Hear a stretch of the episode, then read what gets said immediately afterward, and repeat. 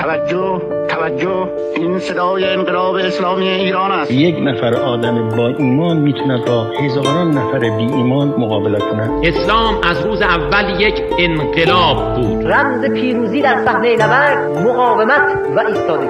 ما ملت شهادتیم ما ملت امام حسینیم بیا و بعثت دیگر باری انسان را تماشا کن. خداوند بار دیگر توبه انسان را پذیرفته. این ملتی است که خدای متعال اراده کرده که این ملت رو پیروز کنه. شما به رادیو روایت گوش می‌کنید. صدای خانه طلاب جوان. تو اون فرمی که زده و سنتون رو بگید. سنمو نزدم. گفتن شاید به خاطر سنم ردم کنن. انگار که دیگه خدا همه چی به اینا داد و همه چی هم ما گرفت. برای بعضیا واقعا اینجوری بود. انگار نه انگار که قبول کردیم قرعه کشی کنیم. روایت کرونا قسمت دوم مسابقه. بسم الله الرحمن الرحیم. سید محمد زین العابدین هستم. طلبه پایه 8 بسم الله الرحمن الرحیم. مسعود هیدرزاده هستم. محمد رضا محمدی راد هستم. 17 ساله از قم اصغر محمدی راد هستم. طلبه سطح دو. علی مهدیان هستم از اعضای خانه طلاب جوان.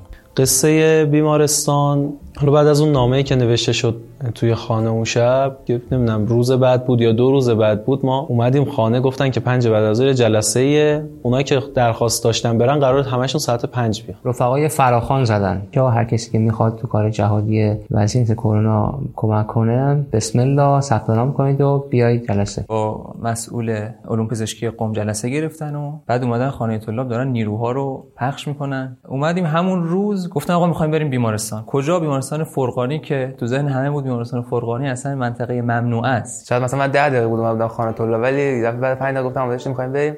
ما هم رفتیم گفتیم حالا حد جد شد. من همش استرس این داشتم که آقا به خاطر سنم شاید نذارم برم. هنوز 18 سالم سن قانونی هم نرسیده بودم. تو اون فرمی که زده و سنتون رو بگید سنمو نزدم. گفتن شاید به خاطر سنم ردم کنن. تماس گرفتم و گفتن که فلان ساعت بیادم در بیمارستان فرقانی. که از همین خانه طلاب رفقا یه اعزام شدیم رفتیم سمت بیمارستان. حالا با وسایل شخصی دیگه چند نفر چند نفر تو ماشین و بعضی با رفقا با دوستان با موتور اینا سوارشون رفتیم بیمارستان و اونجا گفتن که خب همه که دوستان که اومدن بریم تو نمازخونه بیمارستان. رفتم داخل جلسه شروع شده بود و همه یه ماسکی زده بودن و نشسته بودن و به منم یه ماسکی دادن و جمعیت زیاد بود و من یه نگاه کردم که جالب من خیلی کم می‌شناسم اینا رو. یعنی بچه‌هایی بودن که ظاهرا خانه طلاب یه دعوت زده بود اینا اومده بودن. نگاه به پشت سر چقدر جمعیت زیاده.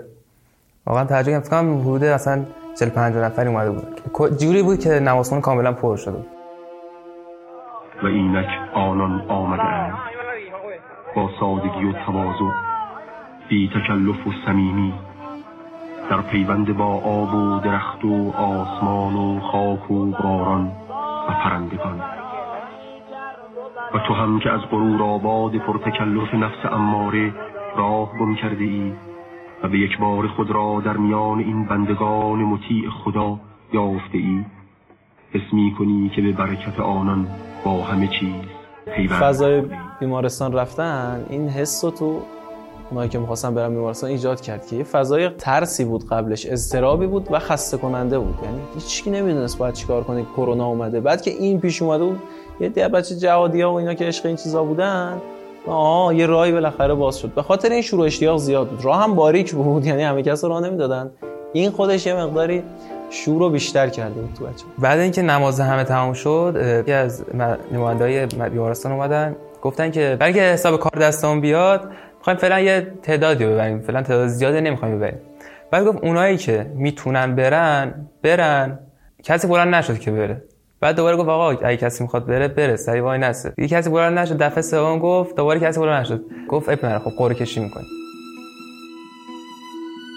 شجاعتی که ریشه در یقین داشته باشد شجاعت حقیقی است و در سخت ترین شرایط نیز از دست نمیرد موقع قرعه کشی شد حالا بساتی بود دیگه. تقریبا جمعیت 40 50 نفره بودن. همه هم می‌خواستن برن و گفتم ما امشب میریم همشون و خب معترض شدن دیگه. گفتن آقا فقط ما 10 نفر امشب می‌خوایم بمونن. من تا حالا نرفته بودم اردو جهادی. دوست داشتم تجربهش کنم آقا اردو جهادی مثلا جهادی که می کار جهادی چیه؟ حالا مثلا تو هیئت فعالیت داشتیم ولی نه اون جهادی که مثلا به اون معنی شنیده بودم و دیده بودم.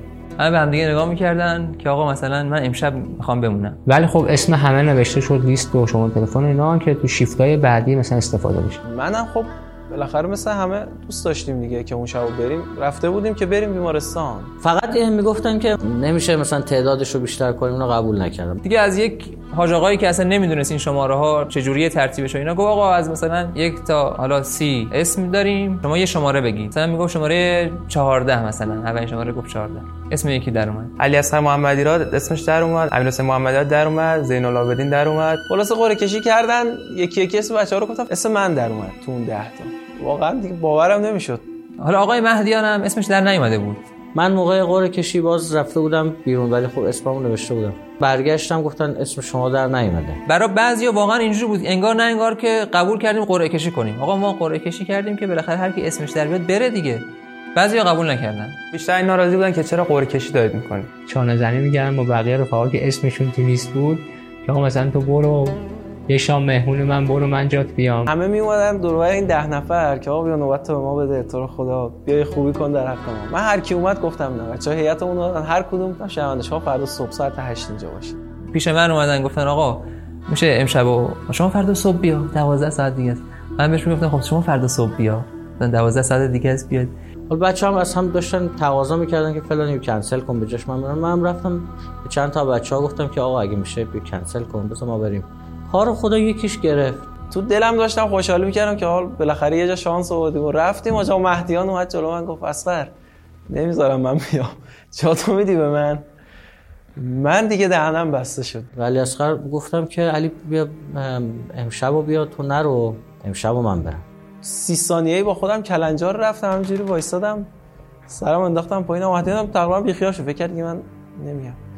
آقا علی اصغر گفتش که آقا من با اینکه خیلی دوستش بیاد علی اصغر خیلی دوستش بیاد گفت آقا من جام میدم به آقای مهدیان. بعد گفتم باش شما خوشحال شد واقعا یه خوشحالی زائد الوصفی چند برابر من. مرامی گفتش خب برو شما ببرو گفتم دمت گرم. اسم رو نوشتن جای اون. خیلی بودن که اصلا اصرار میگن که ما بریم فلان حرفا.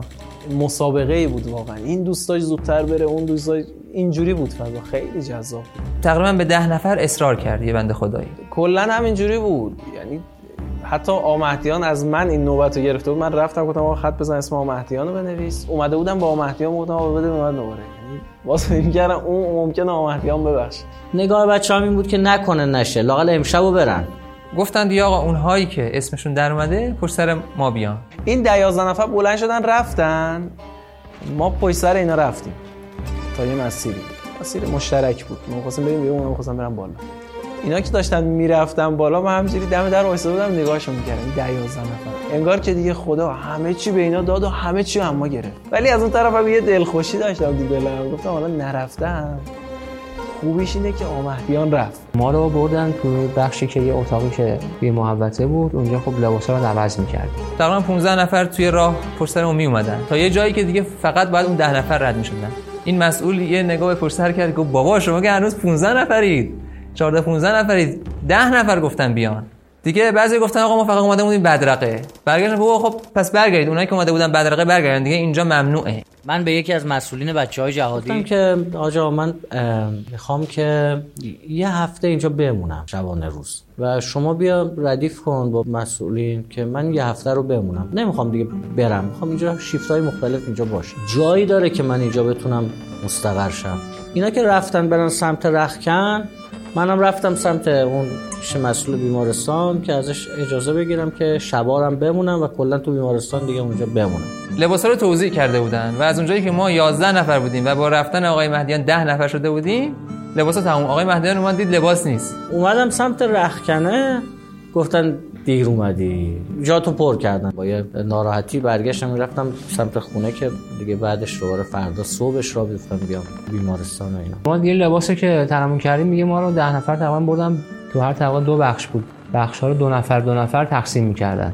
تا طبقه سه رفتیم بعد دیگه طبقه 4 و 5 رو با پله رفتیم. مثلا طبقه سه اون دو نفری که باید می‌رفتن دیگه دوباره فضای جبهه و جنگ همش ترسیم می‌شد برای ما. ما این فضایی که دیدیم شاید تا حالا هیچ وقت انقدر نزدیک به جبهه و جنگ نبوده. یکی از پرستاران میگه مثلا اینجا از زمان جنگ سختتر اونجا تو می‌دیدی توپ و تفنگ و دشمنی که مقابلت اینجا نمی‌بینی. یا ممکنه مریض بشی. مثلا توی جنگ می‌دونه اگه بره خب مثلا احتمالا تیر بخوره. ولی این واقعا نمی‌دونستیم. ما بعدش چی میشیم؟ مریض میشیم مثلا. به خانواده منتقل میشه. مثلا توی جنگ این اتفاق خب نمیافتاد. به خانواده منتقل نمی‌شد مثلا. ولی با این وجود شوق و اشتیاق زیادی بود. همه دوست داشتن برن. من حدودا سی شیف رفتم بیمارستان و این اولین تجربه جهادی ما ولی این ترس باعث نشد که ما نریم بیمارستان. و اینطور بود که طلبه های جهادی خدمتشون رو در بیمارستان ها به عنوان همراه بیمار شروع کردن.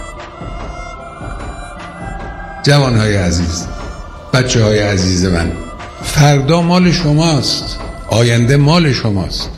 شمایید که باید این تاریخ را با عزتش محفوظ نگه دارید. شمایید که این بار مسئولیت رو بر دوش دارید. خرم شهرها در پیشه. خرم شهرها در پیشه. خرم شهرها در پیشه.